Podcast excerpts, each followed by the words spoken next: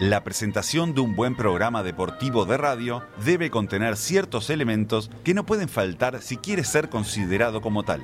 Algunos de dichos elementos pueden ser los siguientes: un relato de un momento histórico del deporte que pueda ser considerado épico por su trascendencia. Rompo la fuente y me dirijo raudo y veloz al canal de parto, intentando siempre, tratando de mantener la cabeza adelante, y ya veo la luz, ya veo la luz, ojo que viene también la placenta, el cordón, esto es un quilombo bárbaro, peinado.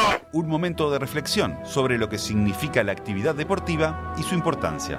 ¿Sabés lo que quiero retomar? Las partidas de Age of Empires online. Nunca las jugué, porque nunca tuve en su momento, estamos hablando del principio de los 2000, ¿verdad? Conexión a internet estable como para jugar. Una declaración profunda, introspectiva y meditada de un deportista. O sea, yo básicamente llegué de viaje y me toman mi cuarentena, y mi cuarentena es mi cuarentena. Y momentos graciosos de intercambio entre quienes conducen.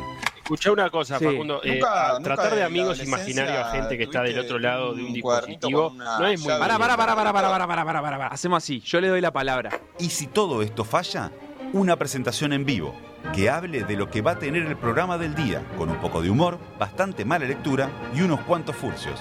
A continuación, 90 minutos del programa deportivo de radio menos deportivo del mundo. Por decir algo, 6ª temporada.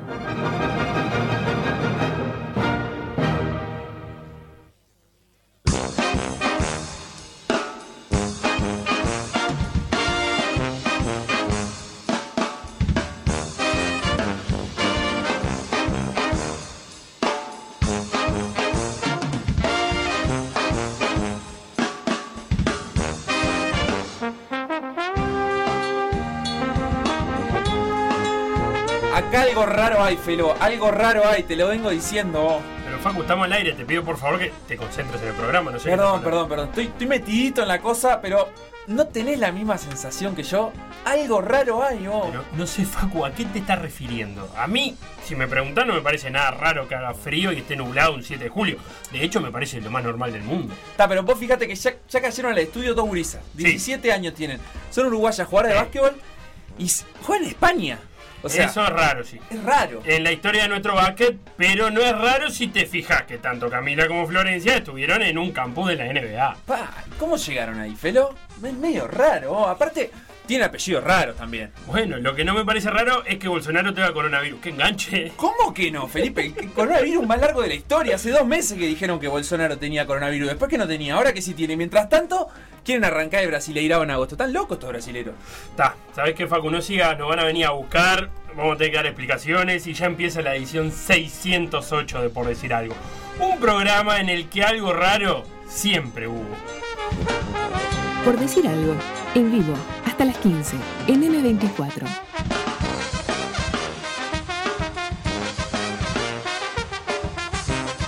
Qué raro esto, Felo. Es un programa de radio entendimos. Con público. O sea, estamos vos y yo acá al aire, sí. ¿Verdad? Pero hay como un público que todavía no vamos a presentar, pero hay 2 personas más en el estudio mirándonos mientras hacemos un programa de radio. A mí me parece raro, ¿no? No te la aclaraste, para que no hablen, decís vos. Claro, porque es como expectativa, estamos generando expectativa. Y como estamos generando expectativa, también queremos invitar a la gente a participar de esa expectativa. Tenemos mucha audiencia en España, vos sabés, Feli. Sí. Y vamos a entrevistar a 2 jugadoras de básquetbol, que una ya jugó en España, otra va a jugar, en fin. Esto. Y queremos consejos para 2 adolescentes que se van a ir a vivir a España. Clave.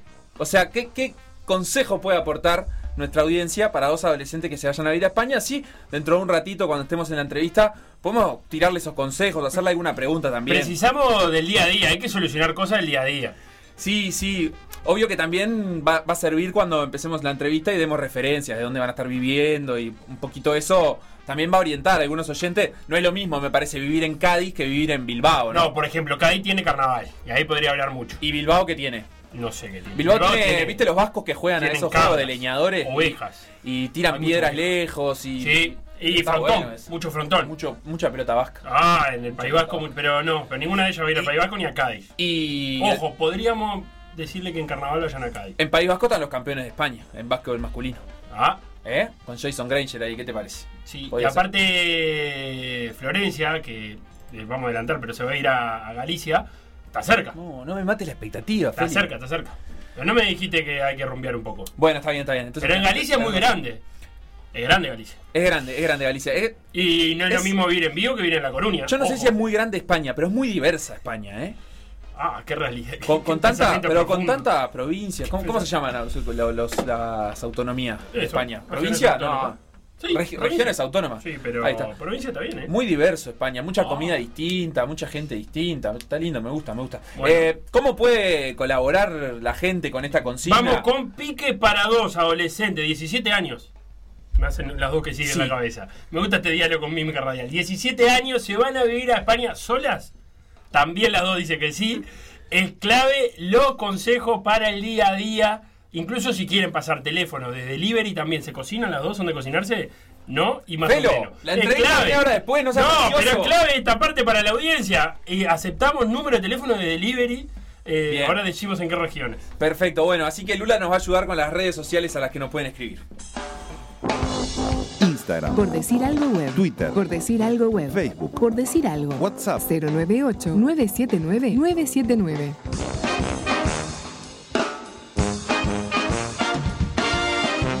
Bien, ya empezamos entonces a recibir mensajes de la gente. Sí. Yo quiero comentarte un par de cositas más, porque ahora ya obviamente dijimos, vamos a entrevistar a Florencia Niski y a Camila Kirchenbaum, dos excelentes jugadoras de básquetbol de nuestro país. ¿Cómo develas el misterio? Jóvenes promesas, pero además jóvenes realidades que se van a ir a jugar a la Liga 2 de España. Bueno, nada, esto que veníamos comentando recién, vamos a recibir las propuestas de la gente, de cosas que tienen que saber. Y bueno, y después más tarde también vamos a estar un poquito con noticias, con la situación de los árbitros en la AUF de cara al retorno del fútbol. Ya parece que habría una primera tranca. Como corresponde, esto. Parte de las tradiciones. Está bien, los árbitros tienen que defender también sus derechos y sus intereses en este año tan complicado. Y bueno, y un poquito más de noticias relativas al fútbol. La salida del Vasco Tolaza. Sí, de la selección sub-17. La respuesta de Conmebol con respecto a si la Copa Libertadores se va a jugar en sede única o no. Así que un poquito de todo eso va a haber en PDA. Si te parece, hacemos ya una primera tanda. Dale. Y a la vuelta, Florencia y Camila, Niski y Kirchenbaum.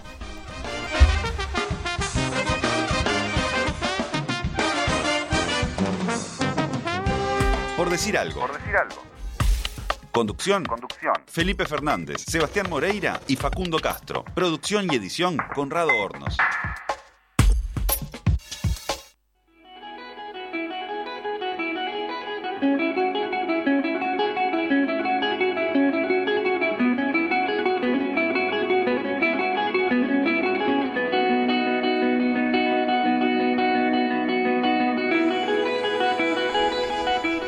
Cruzar el charco, así le dicen los españoles al viaje transatlántico. Para ellos será un charco, porque les resultará fácil venir de allá para acá. Pero con lo difícil que es para un deportista uruguayo ir a jugar allá, dejate de charco, es un océano, nos separa un océano. En tiempos donde tanto se discute a Colón, Florencia y Camila harán la ruta al genovés, pero al revés. A hacerse las Europas. A llegar a donde ninguna basquetbolista uruguaya llegó antes. A cambiar la historia. A abrir caminos para las que... vamos de nuevo. A abrir caminos para que las chiquilinas que vienen lo puedan hacer. Como antes los abrieron esos caminos la Sabina, Victoria o Juliana. A Florencia la pandemia la agarró jugando en Rocamora, Argentina, donde conocen Uruguay por Sabina Bello. A Camila, el año pasado, un entrenador de un equipo madrileño le dijo como al pasar... Si algún día querés probar suerte en España, pegame el grito que te puedo dar una mano. Ese vuelo de vuelta a Uruguay debe haber sido de analizar pros y contras mientras elegía pasta o pollo o miraba la película de los Minions en la pantalla del asiento de adelante. Camila fue. Desandó el camino de ese abuelo Kirchenbaum que alguna vez vino desde Polonia. Jugó y jugó de verdad. La pandemia le retrasó la vuelta a España para cambiar de cuadro. Y ahora en la valija, además de lo típico, también se lleva a Florencia. Ambas nacieron en 2002, año en que desde la ventana de cualquier avión una despedida no es una canción, decía La Falta. Años en que se iba a España sin invitación y sin alternativas.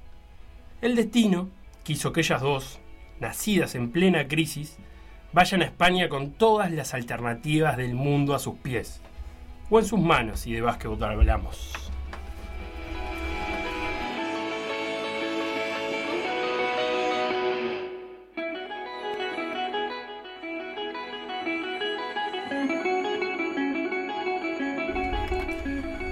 Florencia Niski, Camila Kirchenbaum, bienvenidas las dos. Felo, ¿cómo es Kirchenbaum o Kirchenbaum para vos? No, Kirchenbaum, es SCH, así que ahí hay una sh, ¿verdad? Una Kirchenbaum. Verdad. Bueno, bienvenidas. Primero que nada, felicitaciones a las dos por este presente que están viviendo, que ya tienen confirmado ambas que van a jugar en la Liga Femenina 2 de España. Y segundo que nada, disculpa por no saber leer. ¿Cómo estuve? ¡Qué mañanita! Polémico. Y bueno, Florencia que va a jugar en Celta, Camila todavía no lo puede anunciar. No. Es un secreto a voces. Que no, ni siquiera voces, nosotros sabemos. No sé. No yo, es a voces. Yo no sé. Bueno, bienvenidas. Bueno, muchas gracias. Lo primero que me gustaría preguntarles, en realidad le preguntaría a Florencia, que está viviendo en este momento la previa a su primera salida. Me decías fuera del aire que hoy te mandaron los pasajes. Sí, así que, ¿cuándo te vas? Hoy de mañana me comentaron, me voy el 22 de agosto. Bien, ¿y cómo está esa ansiedad, esas expectativas de viajar y de conocer cómo jugar al básquetbol allá? Obviamente que con muchas ganas y muy ansiosa, pero ahora disfrutar el momento, entrenando a muerte y bueno, esperar a que llegue el día de partir. Bien, Cami, ¿cómo fue esa primera experiencia tuya allá en España? Hace poquito nomás que te tocó la oportunidad de estar allá y tuviste que venirte por la pandemia. Bueno, sí, la verdad que esos meses que estuve, fue más o menos mitad de año aproximadamente, fue una experiencia increíble para mí, la verdad que me fui con una expectativa y volví totalmente con otra, muy contenta por todo lo que pude vivir, aprender, enfrentarme con jugadoras que han tenido pasaje por ligas profesionales, mismo jugar con chiquilinas de mi edad que han defendido a España en mundiales, en torneos, que acá con Uruguay es muy difícil poder enfrentarse a ese nivel, y la verdad que nada, muy contenta de poder volver y afrontarse con otro nuevo desafío. ¿Y han conversado entre ustedes? ¿Le has tirado algún consejo a Florencia o por lo menos Florencia te ha hecho alguna pregunta, por ejemplo, de qué esperar, de cómo es entrenar allá, de si hay alguna diferencia, o todavía es un diálogo que no han tenido? No, o sea, no hemos tenido un diálogo de... No se llevan bien, Facundo. Ah, están peleadas. No sé cómo decírtelo, pero bueno. No, o sea, sí, Floppy lo habrá escuchado cuando, de todas las veces, el tema de físico, de esas cosas básicas que más o menos uno ya se va imaginando, y nada, el tema de que al nosotros ser bajitas, entre comillas, nos cuesta un poco más acerca de las terminaciones cerca del aro y esas cosas, y yo creo que Flo ya lo tiene en claro eso. ¿Cómo está de estatura el juego allá en España? Y ya te digo que las bases de mi equipo medían 1.85, con eso te tiro todo. ¿Y ustedes miden? 1.70. Sí, ahí. Las dos, bien, perfecto. Yo en la presentación, una parte que creo que leí bien, nombraba a Sabina, a Victoria, a Juliana, basquetbolistas que andan en los 30 y pico, que abrieron algunos caminos, pero han hablado con ella de esta oportunidad de ir a Europa, porque ahí sí pierdo yo un poco la referencia y no sé si hay alguna uruguaya que alguna vez haya jugado allá. En mi caso no he hablado con ninguna, sí he tenido la oportunidad de Vico, que ella nos comenta y la verdad que nos transmite toda su experiencia de lo que es vivir como profesional, porque ella ya estuvo allá afuera, pero no he tenido una charla así mano a mano como para preguntarle detalladamente qué cosas me voy a enfrentar. Sí, ya me las han dicho y mismo en los sudamericanos se ve, como dice Cami, el tema del físico, de la estatura, eso varía un montón, pero creo que ya me voy muy preparada para eso. ¿Vos tenés alguna referencia, Camila, de jugadoras uruguayas en Europa?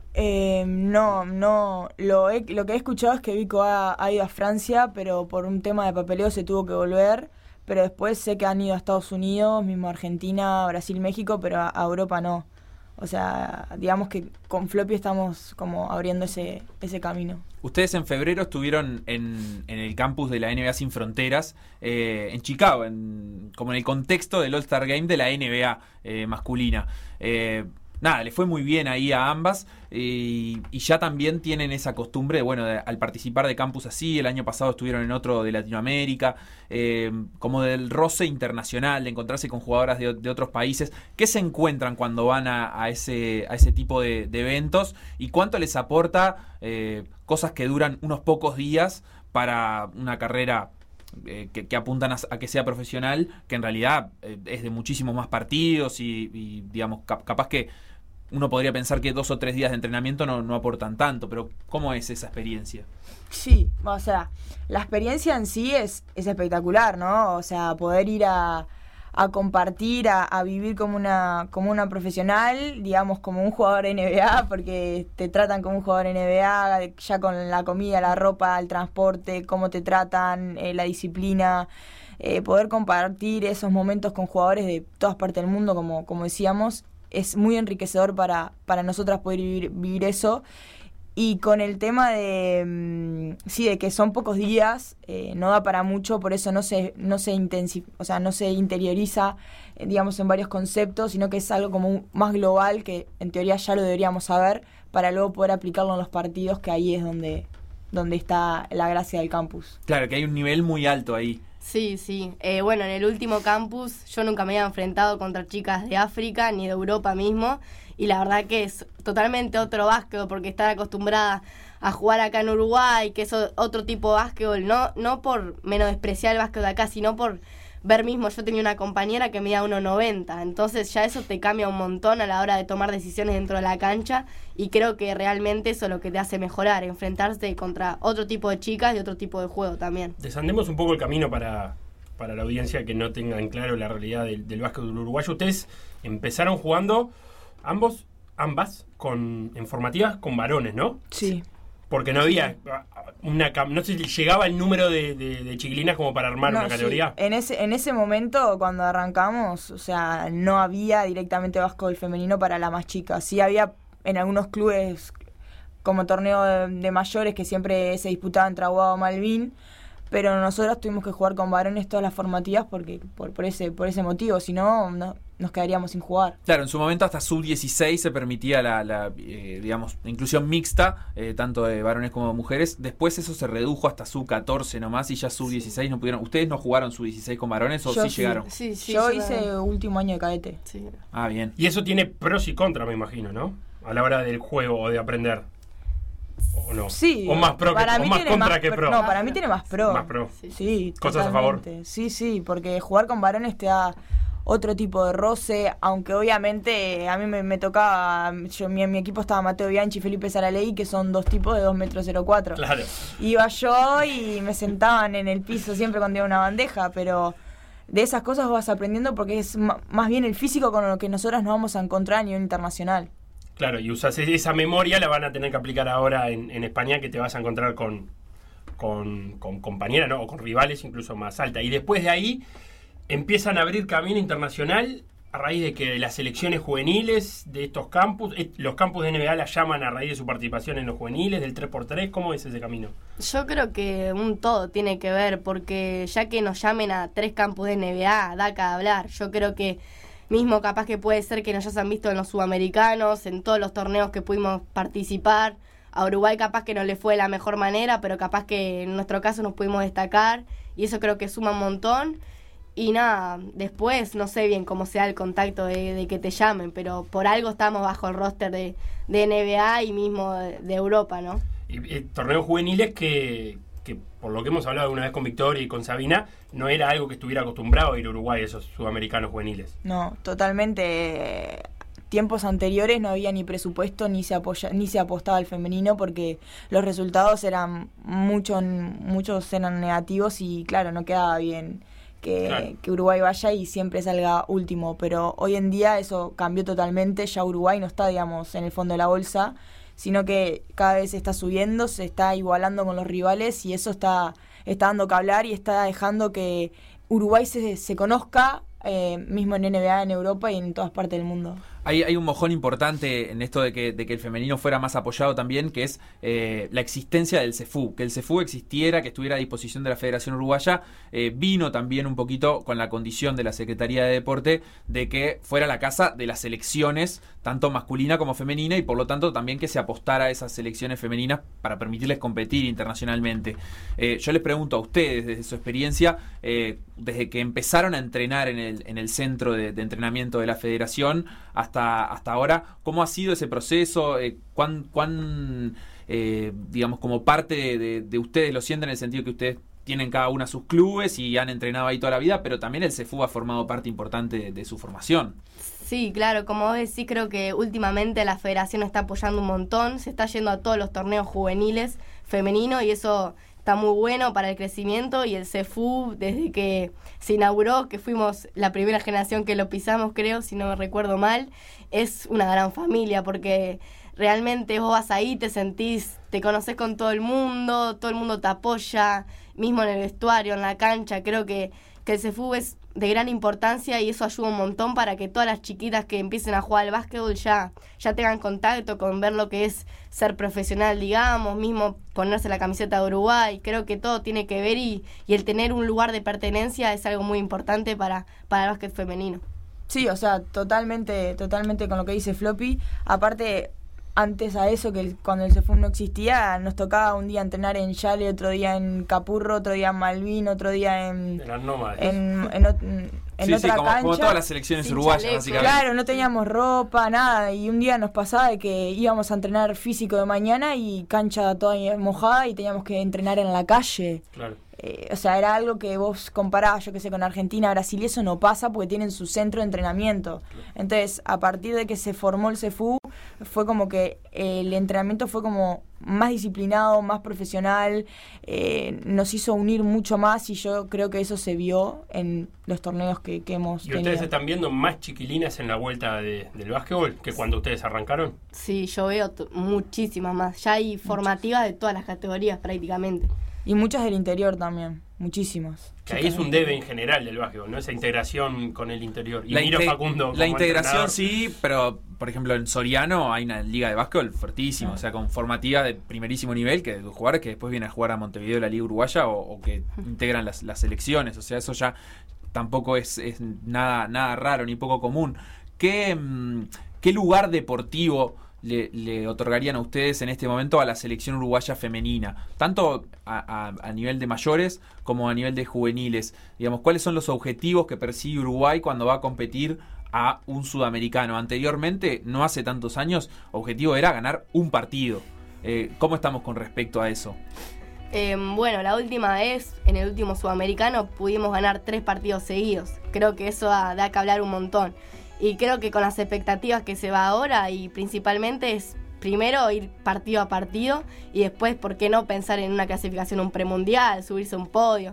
Eso cuesta más, va a ser un poco más difícil, pero hay que tener esa mentalidad ganadora, porque si no, no puedes ir a competir, porque si vas pensando, voy a competir porque voy a competir, no tiene sentido. Creo que vos tenés que ir a un sudamericano a dar lo mejor y tratar de posicionar a Uruguay de la mejor manera que se pueda. Claro, capaz que hay jugadoras que ya no pueden, digamos, ver a tan largo plazo, porque no sé, pienso en Florencia Soma o Victoria, que ahora es entrenadora también. Nada, como que si siguieran jugando no van a llegar a ver los frutos dentro de 10 años. Ustedes, capaz que dentro de 10 años, ojalá sigan jugando al básquetbol. ¿A dónde piensan que...? 27. Sí, y capaz que más. ¿Hasta dónde piensan que se podría llegar como selección uruguaya? ¿Se puede llegar a pensar que Uruguay clasifique a un mundial, o sea, es un objetivo demasiado ambicioso, o unos Juegos Panamericanos por lo menos, torneos de ese estilo? Mira, yo creo que no es nada ambicioso, yo creo que perfectamente se puede pensar eso. O nosotras el año pasado íbamos, no te miento, pensando que íbamos a clasificar al premundial, que íbamos a estar en el podio, y fuimos muy convencidas de eso, y claro, fue un golpe bajísimo el no poder lograrlo. Pero ya que una selección juvenil se empieza a proponer eso, los años siguientes, o sea, la vara va a estar más arriba, y obviamente que en un futuro, esta generación 2002 que no pudo clasificar en este premundial, más generaciones anteriores van a pensar en esa clasificación a un Panamericano, a un Juego Olímpico, a un Mundial. Obviamente que eso está en pie siempre. Y esa idea viene alguien y digamos, la incorpora, no sé, viene Gallego Álvarez o viene Victoria y les dice, bueno, ahora el objetivo es clasificar un Mundial, o ya viene como que nace de ustedes, bueno, ¿a qué torneo vamos a ir? Perfecto, al sudamericano. ¿En qué posición hay que salir para clasificar a un premundial? ¿Es como algo que nace o es algo que también se recibe en la formación? Bueno, creo que ahora últimamente también nace un poco de las jugadoras, ¿no? De tener esa ambición de ir a ganar y ser mejor y ver, estar en una posición de sentirte, ¡buah!, estamos cada vez más cerca. Pero sí también tiene que ver mucho de los entrenadores que están todo el tiempo encima de vos, preocupándose, viendo partidos de otras selecciones, están todo el tiempo en contacto. Entonces creo que eso también es muy importante, pero creo que es una gran parte de las dos, tanto de las jugadoras como el cuerpo técnico.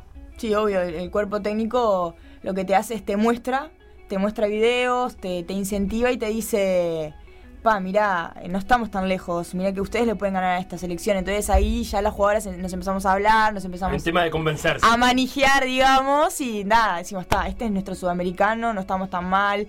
Mismo cuando hicimos la gira por Argentina, jugábamos con equipos que habían jugadoras de selección y ganamos todos los partidos. Mismo le ganamos a la selección de Chile cuando fuimos al torneo de Brisas. O sea, son esas cosas que se van dando, que a poquito le van dando confianza al equipo. A mí me gustaría que ustedes se definan la una a la otra. No que me digan, no, es muy buena. Bueno, sí, deportivo. No, psicólogo, no. Ah, no, quiero saber. Psicólogo deportivo hace mucho. ¿Ustedes han trabajado con psicólogo deportivo? Sí. ¿Y no hace a veces eso de definir a tu compañera, sí, o algo? Te ponen una hojita en blanco, escribir y pasarla. Claro. Pero yo quiero conocer qué tipo de jugadoras son, ¿no? Si para algún oyente que nunca las vio jugar, por ejemplo, bueno, que Florencia me diga qué tipo de jugadora es Camila. ¿Cómo la describirías? Bueno, una jugadora con muy buen tiro de 3 puntos. No la dejé sola porque... bueno, una defensa también, tiene una defensa muy intensa y creo que es muy completa. O sea, como te digo, no la dejé sola porque ella va y mismo en el ataque, jugadora veloz, rápida. Y creo que algo muy bueno que tiene Cami, siempre que destaca a todo el mundo, es que ella siempre va y nunca se da por vencida. A veces creo que a muchas jugadoras vamos, tiramos una y ya ponemos cara, volvemos así bajoneada y ya no, va, hasta que no la mete, ella sigue, y creo que eso es de gran valor, ¿no? Bueno, gracias, Floppy. Y ahora te toca. Bueno, ahora me toca a mí, no, la verdad que también que Floppy es una gran jugadora, muy rápida, inteligente dentro de la cancha, es muy buena base, sabe conducir muy bien al equipo, tiene buena lectura, muy buen dominio de balón, hace muy buenas asistencias. Me ha tocado jugar con Floppy y te da muy buenas asistencias bajo el aro. Muy intensa, picante, siempre marcando en primera línea, muy agresiva. Es ágil, rápida, también es una jugadora muy completa, muy, digamos, no sé, la palabra, no me sale ahora la palabra, pero intimidadora. Es una jugadora muy intimida a la hora de que... Es rápida, veloz. Claro, no sabes con qué te va a venir, claro, para pasar. Claro, impredecible. Eso, no me sabía. Ah, era impredecible, ¿viste? Ando bien para jugar al Piccionario. Me fui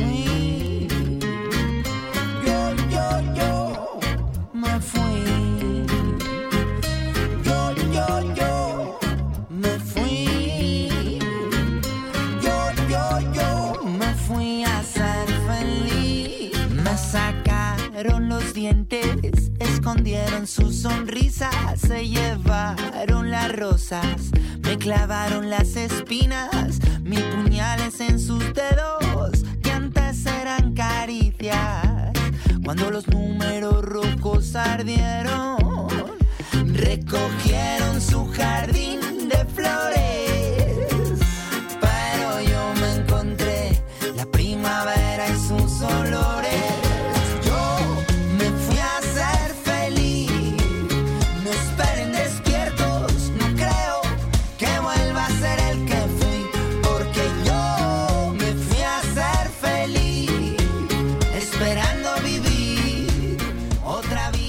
Me fui a ser feliz, decía Macaco, que hay que recomendarlo. No es...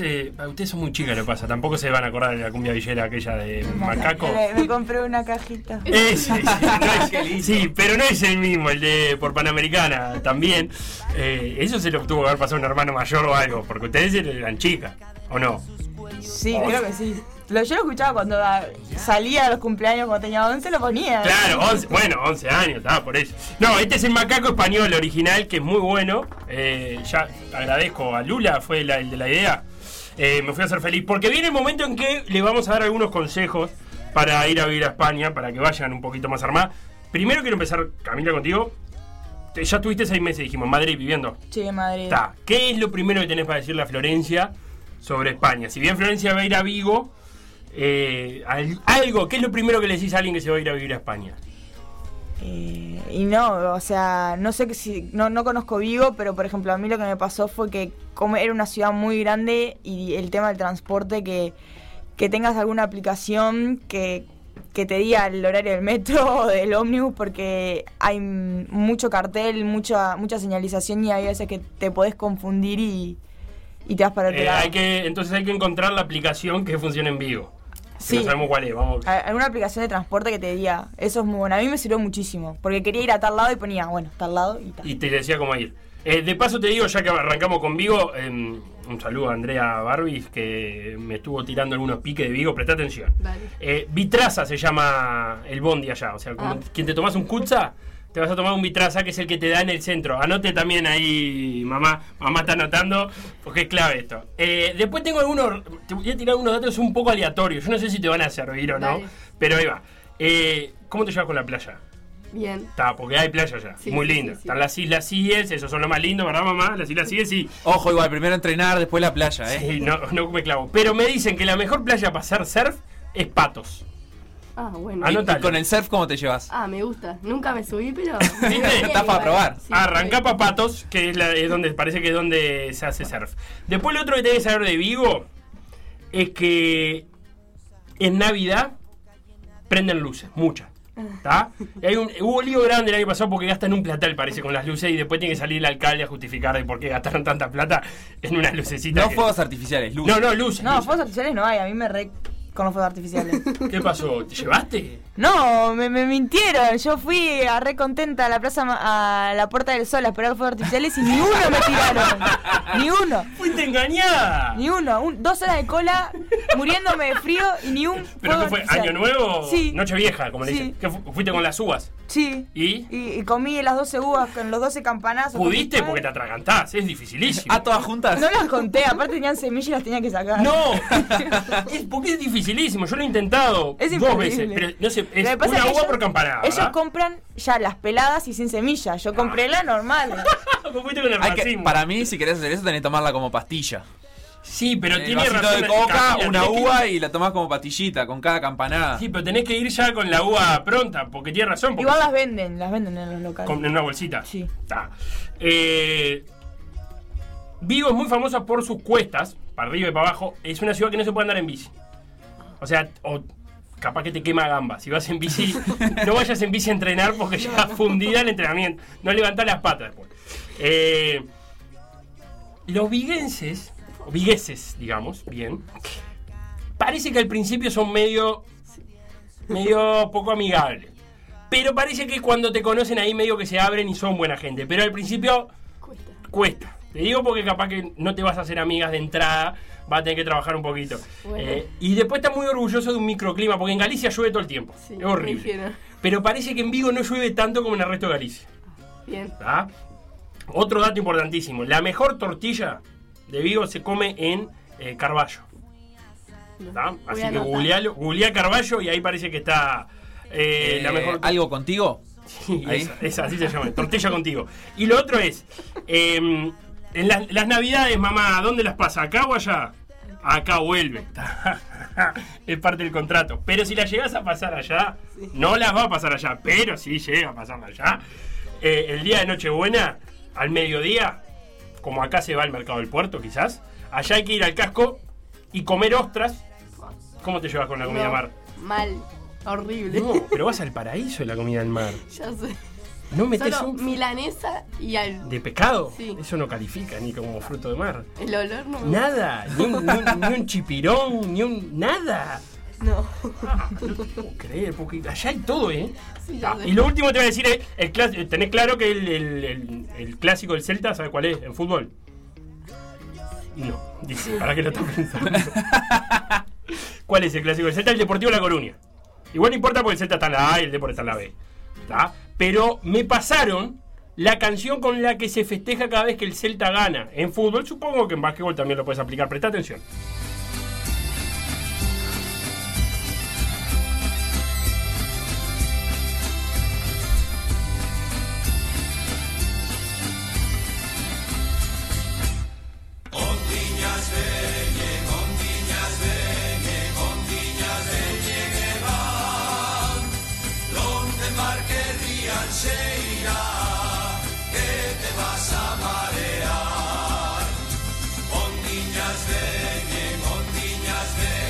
Clarísimo, ¿no? Sí. Acá nos tira Rodri. ¿Entendiste algo? No.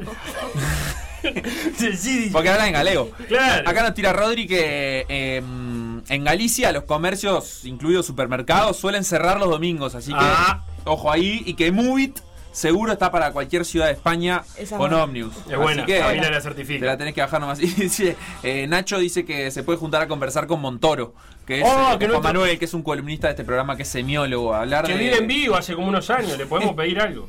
Y bueno, Toro Fernández ayer renovó Lucas Olaza, por la duda también. Ya bueno, le sabe todo, sí, sí, sí. El ambiente de fútbol lo domina.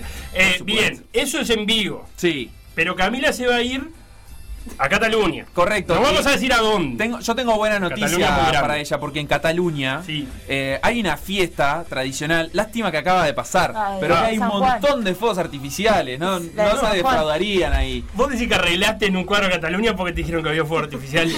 Obvio. Firmó el contrato y pidió. Me arruinaron la fiesta. Claro. Quiero libre el 23 para ver. Parece que es el feriado más feriado. O sea, que libre va a haber seguro porque está. Pero pará, ¿en septiembre no agarra San Jordi? San Jordi, mira, te digo, es el viernes 23 de abril. Yo no sé cuándo es tu San Jordi. Acá, el de Google es el 23 de abril. San Jordi. Qué linda San Jordi. Sí, que te regalan un libro y una flor. Antes le regalaban un libro a los hombres y una flor a las mujeres. Qué feo eso. Pero ahora, por suerte, estamos en tiempos más como inclusivos. Entonces, ojo que si estás ahí el 23 de abril, tenés que regalarle a algún amigo, amiga, lo que sea, libro y flor. Así, okay. Un libro y una flor. Así que, bien, eso. Al partir un libro y una flor. Para vos estuviste en Barcelona. Tuve. Y preciosa ciudad, a mí me encanta. La Rambla no es la Rambla, ojo. Porque a vos te dicen la Rambla y decís, ya se lo damos claro, ¿no? No, la Rambla ya es Barceloneta. Sí, ahí está la Rambla. Pará que te voy a dar un dato que es importantísimo. Y esto te lo tenía yo anotado. Comí el mejor helado dulce de leche de mi vida. Ay, no. Lo comí en Barcelona. ¿De dulce de leche? De dulce de leche. Unos argentinos. Pipí Cucú se llamaba la heladería, en Barceloneta. Es un datazo el que te estoy dando, porque una heladería chiquitita. Anotado ahí. Dulce de leche en Pipí Cucú es muy bueno. Eso es lo que tengo para decir. Bueno, me parece que es muy importante. Está bueno saberlo. ¿Sabés hablar catalán? No. ¿Y hay aplicación para eso? Digo, ¿podés bajarte alguna para empezar a practicar? Duolingo. Bien. Duolingo. Sí, es bueno. Duolingo. ¿Y ya estás practicando? No, todavía no. Entonces no sabés cómo se dice gracias. Ay, no.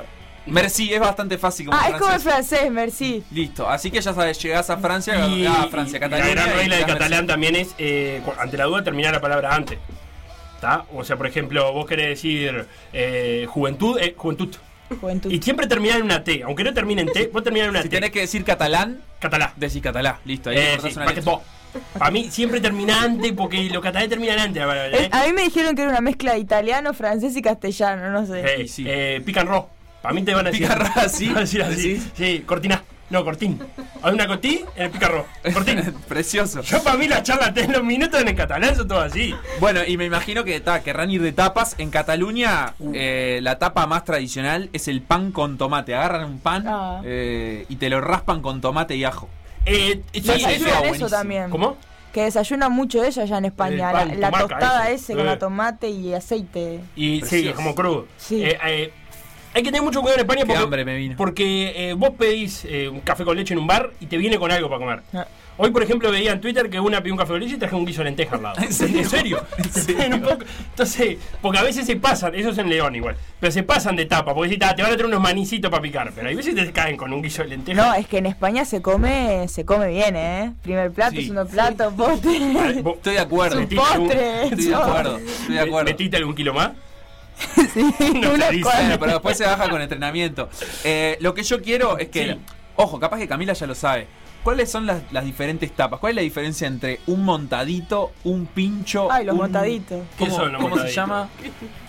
¿Cómo le dicen al refuerzo ellos? Tiene otro bocata. Nombre. No.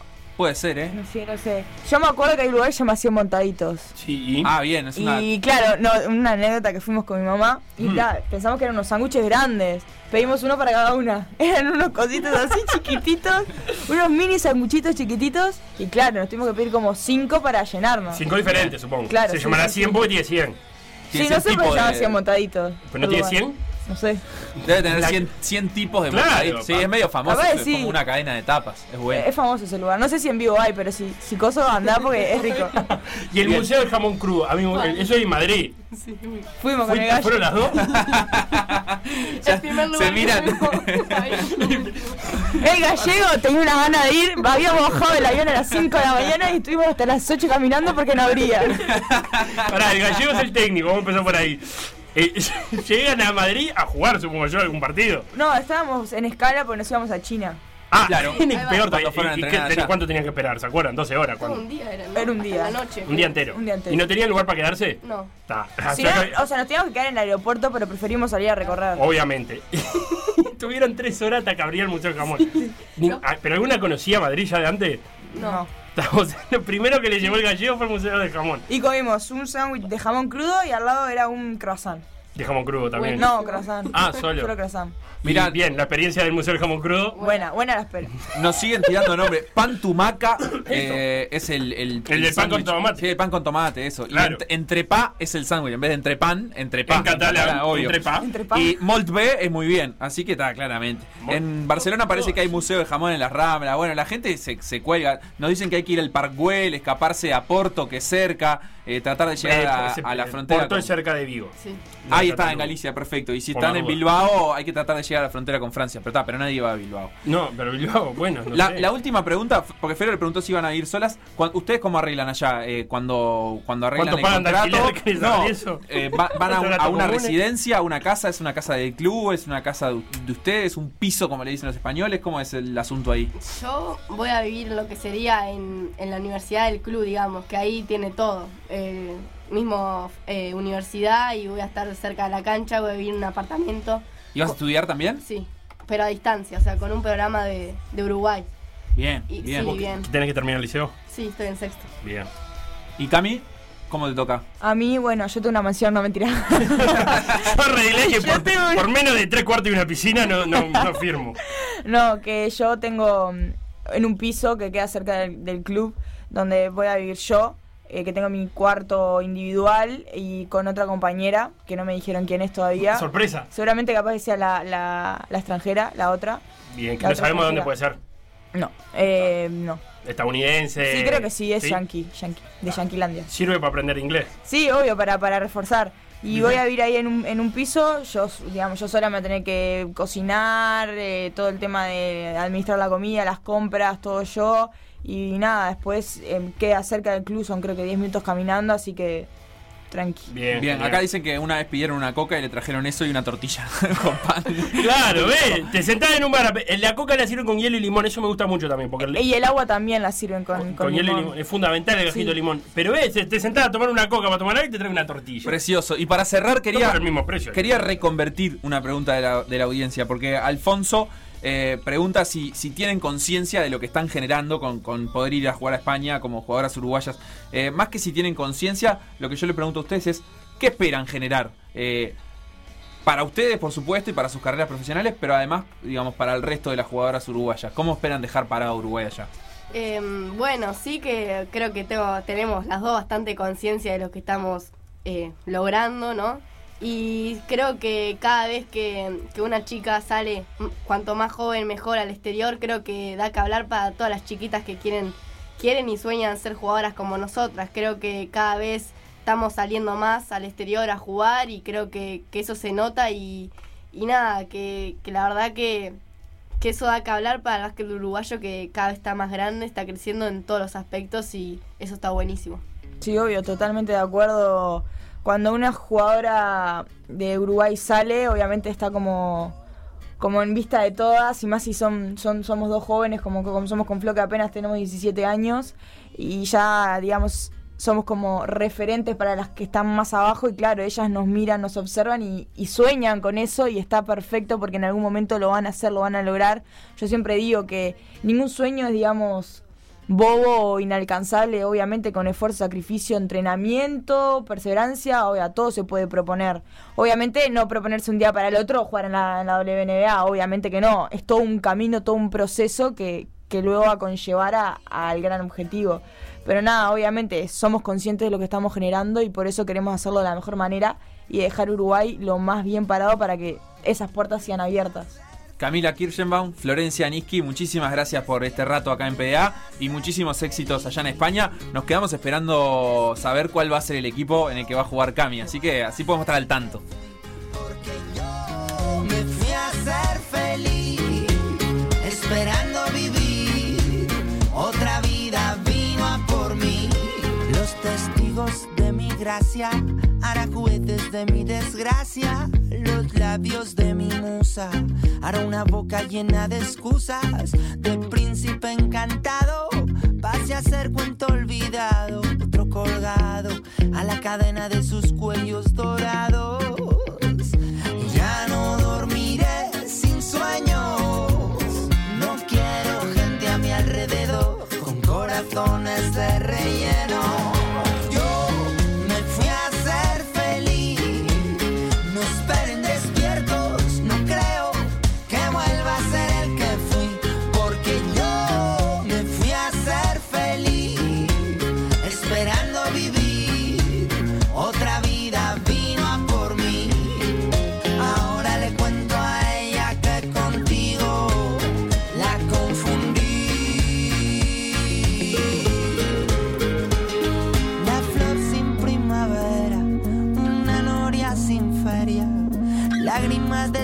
Comedia, yo no quiero aquí esclavos del lamento, manecillas de su tiempo, liquidaron aciertos e intentos, exiliados por obligación.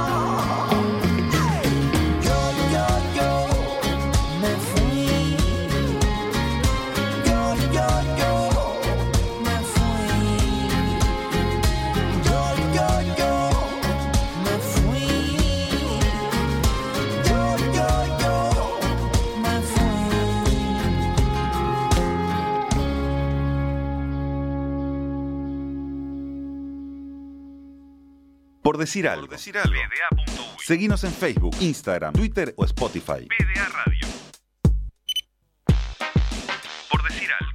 Instagram. Por decir algo web. Twitter. Por decir algo web. Facebook. Por decir algo. WhatsApp. 098-979-979.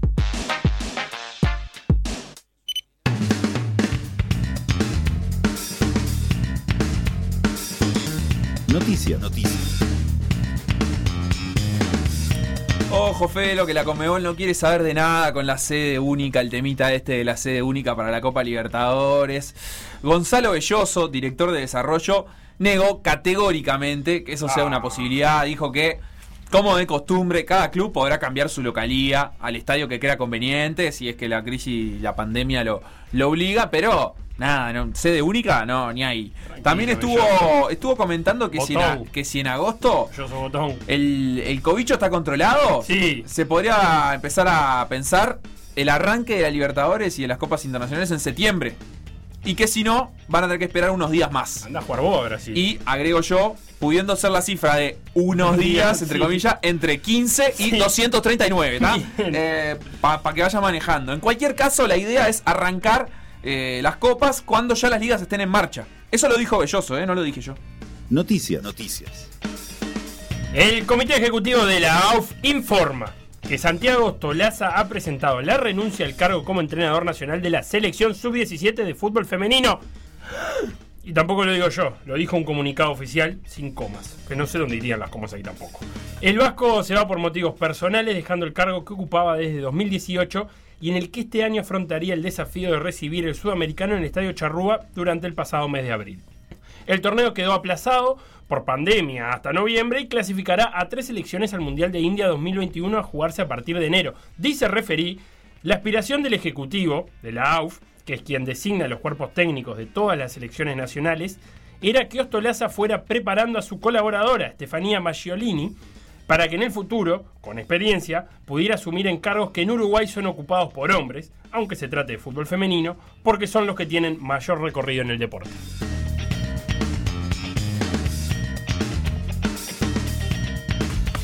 Lo que pasó en Por Decir Algo, revivirlo en pda.uy o buscar los podcasts en SoundCloud, Mixcloud o Spotify.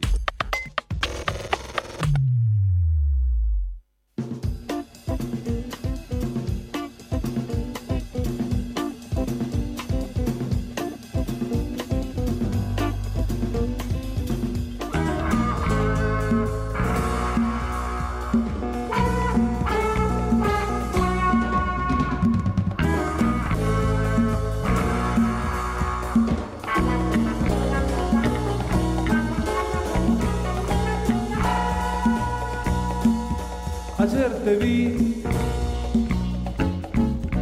ayer te vi con el rostro cansado de tanto llorar. Ayer te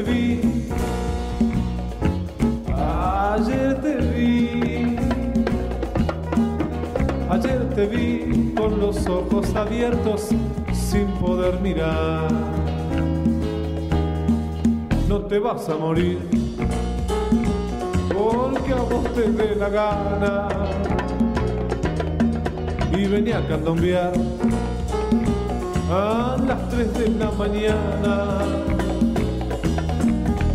Y después me contás si seguís alimentando penas, o si pudo por fin el candombe tus penas matar. Ayer te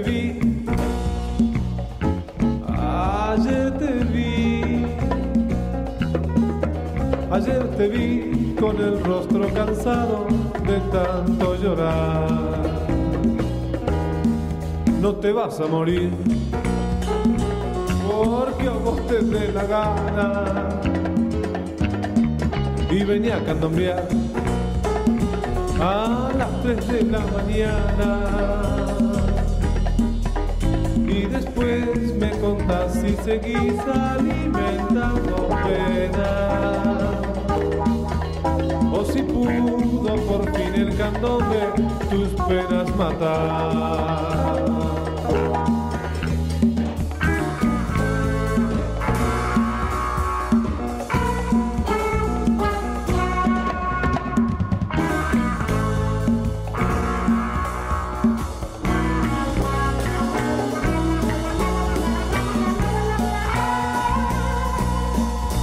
Ayer te vi.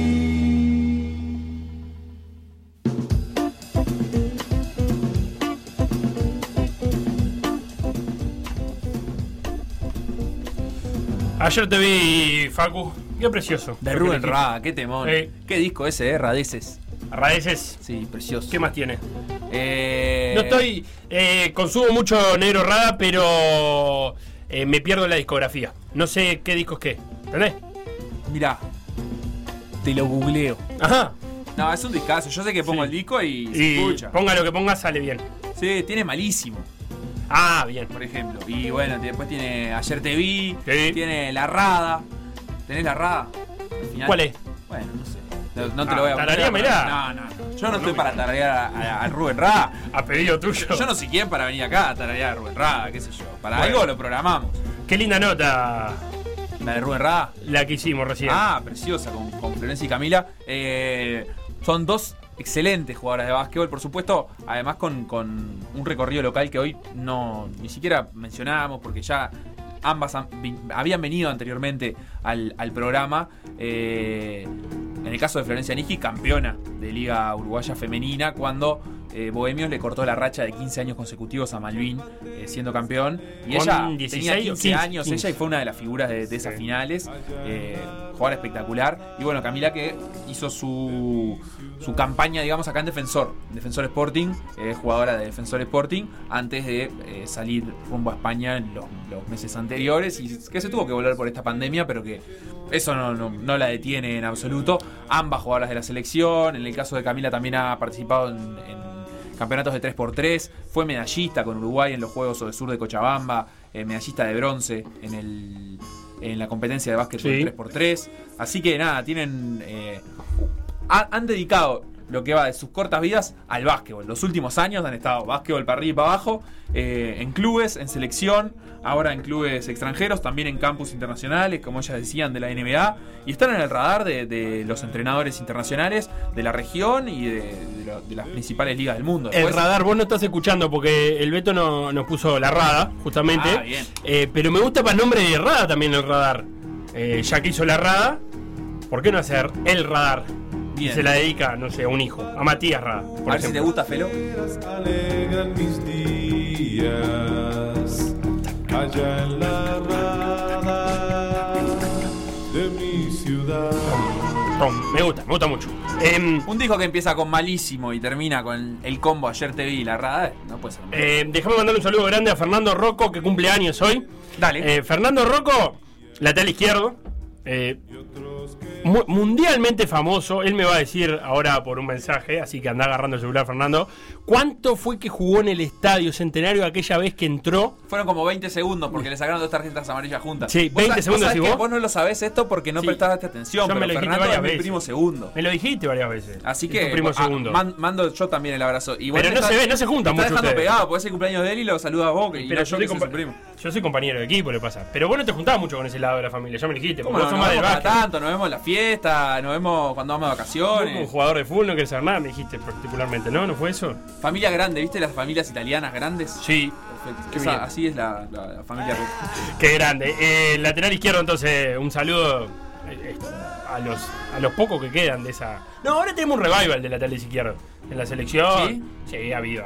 Después te cuento quién es. 4 minutos dice que jugó. 4 minutos, 20 segundos dijiste vos. Bueno, ya te lo decía en chiste. Imagínate irte expulsado a los 20 segundos por doble amarilla. 4 minutos ya es poco. ¿Fue el campeonato que Peñarol dirigía a Diego Aguirre? Puede ser. Creo que fue ese campeonato y que Peñarol termina ese partido dando vuelta en el clausura, la tabla anual. Ah, son los 11 puntos. Y sí, y ese era uno, te diría la recta final del campeonato, poner el 10º partido de clausura. Recuerdo ese partido como un partido con luz diurna. Sí, se jugó, y con buen clima. Sí, yo recuerdo de verlo una tarde de la vuelta de casa. Yo una tarde linda me acuerdo que era ese partido. Campeón Peñarol, sí, confirma Fernando que él, bueno, colaboró entonces un poquito. Pero mal echado, dice. Mal echado. No, creo que una fue por no respetar la distancia a la barrera y la segunda amarilla no me acuerdo. Me parece que fue un foul inmediatamente después de no haber respetado la distancia a la barrera. Vayamos a comentar algunas de las noticias que están hoy en los diarios y en la realidad y actualidad deportiva, que es este conflicto, o este preconflicto, no llamémoslo conflicto porque están en plenas negociaciones entre los árbitros y la Asociación Uruguaya de Fútbol. Porque me parece que lo que hace mover un poco el avispero es que ayer salió uno de los integrantes de AUF, que es la asociación que nuclea a los árbitros, Eduardo Aguirre, a explicar un poco la situación. Y hoy... Sí, una situación que según él dice, digamos, él la explicó también con algunas opiniones de la directiva de AUDAF. Y hoy Ferreira, árbitro, salió en la Sport a decir que él se estaba enterando de todas esas cosas por la radio y que hubiera sido mejor que se enterara en una asamblea de socios los árbitros sobre lo que está proponiendo la AUF, que es lo que se está negociando. Y lo que pasa es que lo que tienen las gremiales es esto. La directiva trabaja en una lógica, digamos, diaria tal vez, encima de los temas. Bueno, se comunicó algo a la prensa sin antes mandar un mail, ponele, a los socios y que eso se conversara. El nudo de la situación está en que, por lo menos en nota que referió y explica, en que los viáticos para los árbitros que pagan los clubes sale de la recaudación por entradas. Bien. Y en el segundo semestre no va a haber venta de entradas. Entonces eso... También hay que decir que la mayoría de los partidos del fútbol de primera división no creo que con las entradas lleguen a cubrir los costos de los viáticos de los jueces. Es sabido que los clubes van a pérdida cada vez que son local y que los miran el calendario viendo, prefiriendo jugar de visitante que local, porque entre viáticos, el aporte a BPS de los árbitros, los boleteros, la seguridad que hay que contratar, entre todo eso los clubes van bastante a pérdida. Y entonces la AUF ha venido proponiendo un montón de cosas. Cuenta la nota referida que una de las cosas que propuso fue la eliminación del cuarto árbitro, por ejemplo, para pagar un viático menos, algo que se descartó de plano. Pero lo que están discutiendo ahora es, de alguna manera, topear los ingresos para los árbitros de primera y los internacionales, porque un árbitro de categoría internacional cobra unos 24 mil pesos por partido, y un árbitro de primera es una categoría un poquito más abajo. Bien. Pero topear en 3 partidos por mes, aún cuando trabajen más. O sea que un árbitro puede llegar a trabajar 5 o 6 partidos al mes pensando en que se va a jugar en régimen de 2 veces por semana. Bien. Si fuera un mes común, digamos que eran 4 partidos. Ahí quizás no era tanta la distancia. Pero pensando que un árbitro pueda trabajar entre 5 y 6 partidos, cobrar 3 como tope, a los árbitros por lo menos le hace algún ruido. Quizá las negociaciones vayan por el lado de, bueno, topeamos en 3, pero cada árbitro no puede arbitrar más de 4. Bien. ¿No? Entonces ahí se cede por un lado y por el otro también no se abusa de ese trabajo que no se va a pagar. Claro. El otro gran problema que había en la vuelta era que la AUF había adelantado una plata a los árbitros. Más adelantado no, le había dado unas partidas a los árbitros que la AUF pretende descontar en los próximos ingresos. Y que los árbitros tampoco ven con buenos ojos porque ellos estuvieron parados. Ahí lo que pasa es que la discusión es muy, muy complicada porque el arbitraje en Uruguay no es profesional.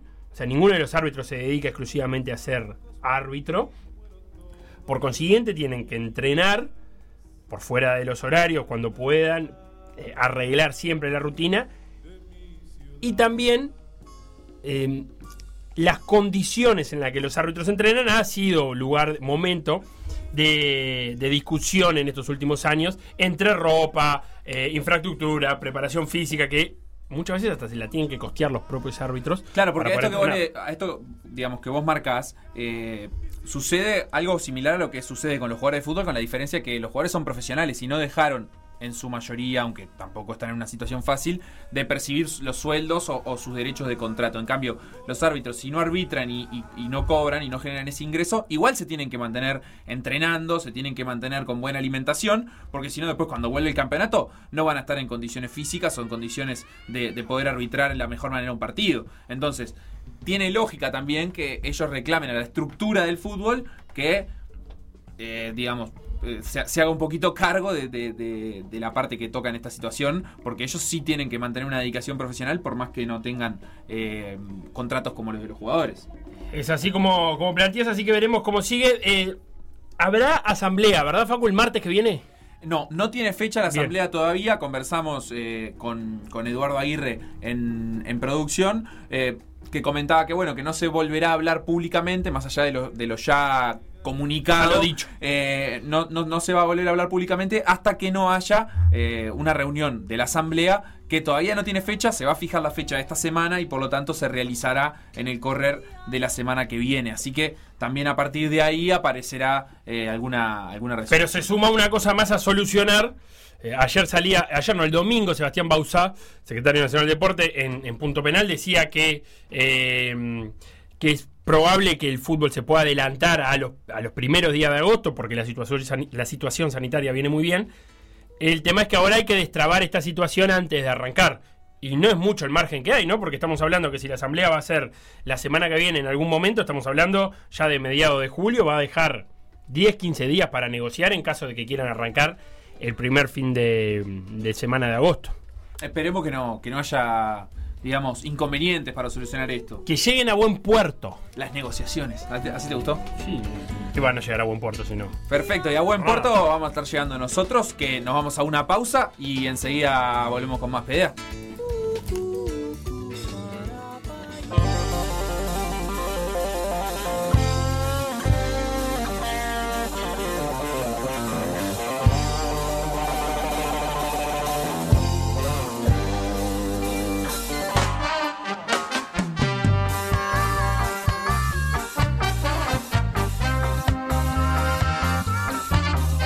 Había pedido que Rada cantara una canción llamada Radar y nos fuimos a la tanda escuchando Radar de Jorge Dressler, segundo disco de Jorge, que recomiendo, a pesar de que nuestros amigos de Voy a ver si me lo pierdo lo tienen como un habitual en sus secciones.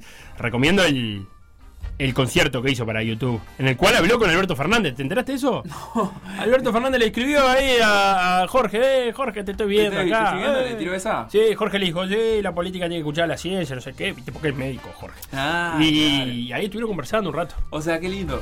Jorge le dijo, la política tiene que escuchar a la ciencia, mientras el político escuchaba al arte. Al músico, sí, ¿no? Al músico científico. Ah, qué lindo. Oh, bueno, déjame hacerte un repaso por internacionales. Dale, ¿puedo arrancar yo? Porque voy a arrancar por la B. Pero pará, ¿por qué B? Por la B, de Inglaterra. Ah, bueno, pará, antes de cruzar el charco, como le dicen ellos a los españoles, los atlánticos. Voy a ir a Brasil un segundito. Sí. Porque hay una noticia que me llamó la atención hoy. Se va a jugar mañana la final del torneo Carioca. Acá ya estuvimos hablando que Brasil están hasta Bolsonaro tiene coronavirus, pero el Carioca se sigue jugando. Va a jugar Flamengo-Fluminense. Tampa esa, y el 9 de agosto quieren arrancar el Brasileirao. Flamengo-Fluminense. ¿Qué pasa? Clásico. Para este... Flamengo lanzó hace poco tiempo su canal de televisión propio. Flamengo, recordemos, es considerado el equipo con más hinchas del mundo. Del mundo. ¿Y qué pasó para este campeonato Carioca? Flamengo no arregló los derechos de televisación con Globo. Me quiero morir. Y los otros 11 equipos sí. Eso genera de que los partidos de Flamengo no puedan ir por Globo. En la semifinal, por ejemplo, lo pasa Fla TV o por el canal de YouTube de Flamengo, no sé qué cuánta cosa. Pero la final es entre Flamengo y Fluminense, pero el local es Fluminense. Entonces, ahí sí, el tricolor puede elegir con quién negociar eso. Ajá. Digamos. Pero sí, pero no va a ir por Globo. Cuestión. Me parece que estas discusiones y estos líos puede que los veamos cada vez más frecuentemente. Si tenemos los grandes de Europa, todos ya tienen sus canales de televisión. Sí. Incluso generan sus propias piezas documentales para Netflix o Amazon, en el caso del Manchester City con Amazon. ¿A cuánto estamos de que esos canales empiecen a pujar por los derechos de televisión de su propio equipo? O que esos equipos no vendan sus derechos de televisión junto al resto de los equipos de la liga que jueguen. Qué quilombo igual, ¿eh? Imagínate... Qué difícil eso. Pienso en las ligas, ¿no? Como corporaciones, como organizaciones que son las ligas. Si los clubes pujan por separado por sus derechos de televisación, se les vuelve muy complicado a las ligas ofrecerse como un producto atractivo para el público, porque vos hay partidos que no podés ver directamente porque no hay derechos de televisión arreglados con ese equipo, y también para las propias cadenas de televisión, que una cosa es si sos la Liga de España y sos la liga más vista del mundo, pero otra muy distinta es si sos una liga de segundo orden, que la cadena de televisación dice, estás con berretines, bueno, no te paso, no me voy a complicar con esto. Yo creo que no deberías volverse algo frecuente, no me parecería lógico en términos de mercado que se vuelva algo frecuente esto. Me parece que lo más lógico sería que los clubes tiendan a tener ligas privadas, como sucede, por ejemplo, en España, que la liga es un organismo privado. Pero imagínate que el Real Madrid... negocian todos juntos los derechos de televisión, pero porque están todos de acuerdo en claro, el modelo de negocio. Pero imagínate que Real Madrid o Barcelona en algún momento digan, mira, yo no quiero más negociar los derechos de televisión porque puedo yo solo sacar una tajada igual de grande quizá pero que el de toda la liga. Es que yo no lo veo muy posible eso... Habría que conocer un poco los contratos de la liga, pero la liga en España no depende de la Federación Española. No, de acuerdo, es un órgano privado. Es un órgano privado de los clubes, sí, con requisitos de ingreso. Entonces yo supongo que los clubes al ingresar a esa competencia deben de alguna manera, como entre comillas, ceder sus derechos para que la liga los comercialice como marca y no que cada uno pueda hacer lo que quiera, que capaz que es lo que en Brasil en este momento no está pasando. Tampoco sé si, por ejemplo, con el Brasileirao no será distinto. O sea... Sí, una cosa pasa con el Carioca, que es el estadual. Claro, y que depende de la Federación de Fútbol de Río de Janeiro, no de la Confederación Brasilera de Fútbol. No son ligas privadas y digamos, corporaciones hechas aparte, sino una cuestión que depende de la Federación, que es una organización civil. Bueno, querías ir a la B de España. ¿Qué no, tenés para la B de España no. A la B de Inglaterra. ¿Con Bielsa? Claro, quiero seguir la campaña de Barcelona. Porque mira, te cuento un poquito. Leeds United viene primero con 78 puntos. Sí. ¿Tá? Un par de tropezones en las últimas 4 fechas. Una derrota y un empate. Tranquilo, estamos bien. 2 victorias. La última fue una victoria. West Bromwich Albion. Sí. Como mismo registro, digamos. Un empate y una derrota y después 2 victorias, pero en las últimas 4 fechas misma cantidad de puntos que el Leeds United. 78 y 77 puntos respectivamente, o sea, un punto de diferencia. ¿Cuánto faltaban? 1000 fechas, esto termina tardísimo siempre. Faltan 7 fechas. 7. Faltan menos, faltan 5 fechas porque son 24 equipos, son 46 partidos. Sí. Van 41 fechas. Está. 5 partidos. 5 partidos más. Bien. Hasta ahí igual ascienden los dos. Sí. O sea que podés tener ganas de salir campeón de la liga, pero lo que te importa es el ascenso. De acuerdo. Está ahí bien. 72 puntos tiene en este momento el Brentford. ¿Tá? Que tiene que jugar playoff. Hay 4 equipos que juegan playoff. Actualmente serían Brentford, Fulham, Nottingham Forest y Cardiff City. A esta hora, minuto 37 del primer tiempo, el Brentford, que es el que va tercero, va perdiendo. ¡Opa! Buena noticia para Marcelito Bielsa. Contra el Charlton Atlético va perdiendo 1-0. El que va cuarto es el Fulham, pero va ganando. le va ganando 1-0 al que va quinto, que es el Nottingham Forest. Entonces, lo que estaría pasando a esta hora... Un histórico es que Nottingham. El Fulham se acerca a 5 puntos del Leeds United con un partido más, pero al Leeds United le da la posibilidad de que si gana el jueves, ¿sí?, le saca 2 puntos más al tercer puesto. Bien. Sí, porque si pierde el Brentford pasa eso. Y bueno, así que un poquito entreverado, no nos vamos a enredar en esto. Simplemente decir que mañana juega el segundo. Mañana juega West Bromwich Albion contra el Derby County a la 1 de la tarde de nuestro país. El y de el la jueves, cabra. Exacto, y el jueves a la 1 de la tarde de nuestro país también, Leeds United contra Stoke City, antes de que se venga la fecha del fin de semana, en donde Leeds United volverá a jugar el domingo contra Swansea. Ya que estamos de la B, te voy a pasar a la B de... Bueno, no. Y antes de pasarme, sí, ¿asciende Bielsa o no asciende Bielsa? Porque sí, asciende Bielsa. Lo estamos siguiendo esto con interés porque Bielsa es experto en defeccionar en las rectas finales. Acá es a ver si le da para campeonar o no, pero asciende Bielsa. ¿Asciende? Hoy juega Arsenal en la Premier. Sí. Lucas Torreira volvió el otro día a tener minutos después de esa lesión grave de tobillo. Buenísimo. Que, si habrá sido larga la lesión, que le dio hasta para empezar a aprender inglés, puso Lucas Torreira en Instagram. En serio. Dijo, bueno, vamos a arrancar a hablar inglés ya que vamos a quedar por acá. Hoy juega de nuevo el Arsenal. Pero te quería ir a la B de España, porque en la B de España hay mucho uruguayo en la vuelta. Va primero el Cádiz del Pacha Espino, ídolo. Ídolo el Pacha Espino en Cádiz. Y todo parece indicar que va derechito al ascenso. Pero después, en esa pelea por ese segundo ascenso, está metido el Almería de Darwin Núñez, también con mucho suceso, y el Girona de Cristian Estuani. Así que llegó a 100 partidos en Girona, ¿correcto? Sí, y además ahí ya está séptimo, pero capaz que un poco de ruido puede llegar a hacer el Rayo Vallecano. Hoy en primera juega el Atlético de Madrid a las 5 de la tarde. Justo sabe contra quién, contra el Celta de Vigo, ya que está Florencia Niski por acá. Los martes son los días en que Segurola escribe, Santiago Segurola escribe en El País de Madrid, siempre recomendar leer a Segurola.